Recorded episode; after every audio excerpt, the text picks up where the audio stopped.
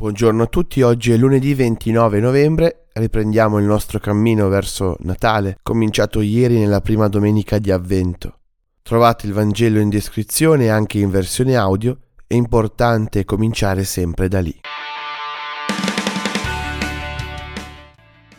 Il cammino che cominciamo da poco è un cammino che si compie da più di duemila anni, un cammino percorso da miliardi di persone, come il centurione di cui abbiamo appena sentito nel Vangelo.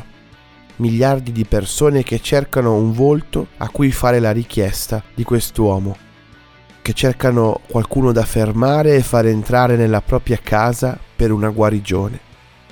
Verrò e lo guarirò.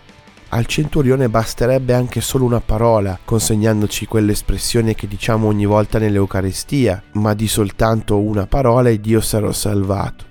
Che vuol dire ammettere che forse non saremo pronti o presenti quando il Signore farà qualcosa, ma sappiamo che la farà, perché Dio viene e salva.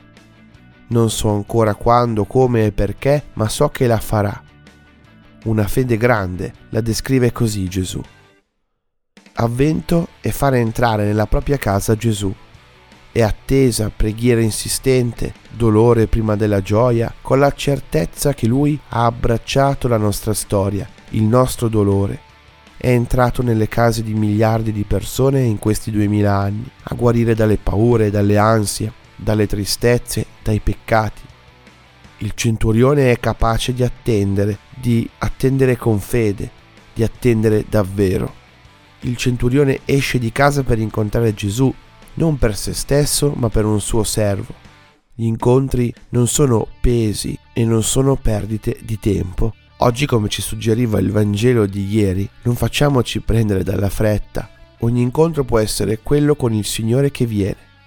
La fretta non è solo troppe cose da fare, come ricordava un sacerdote ieri in una sua meditazione che ho letto, ma è anche la pigrizia con cui rimandiamo sempre a domani, la fretta della superficialità che impedisce di capire cosa è essenziale, che rende smemorati con Dio, perché poi alla fine è sempre per Lui che non abbiamo tempo, il primo a cui rinunciare e da sacrificare all'altare delle nostre cose da fare. Coltiviamo allora oggi l'attesa e la pazienza di questo centurione, facendo tutto con meno fretta. Buona giornata a tutti!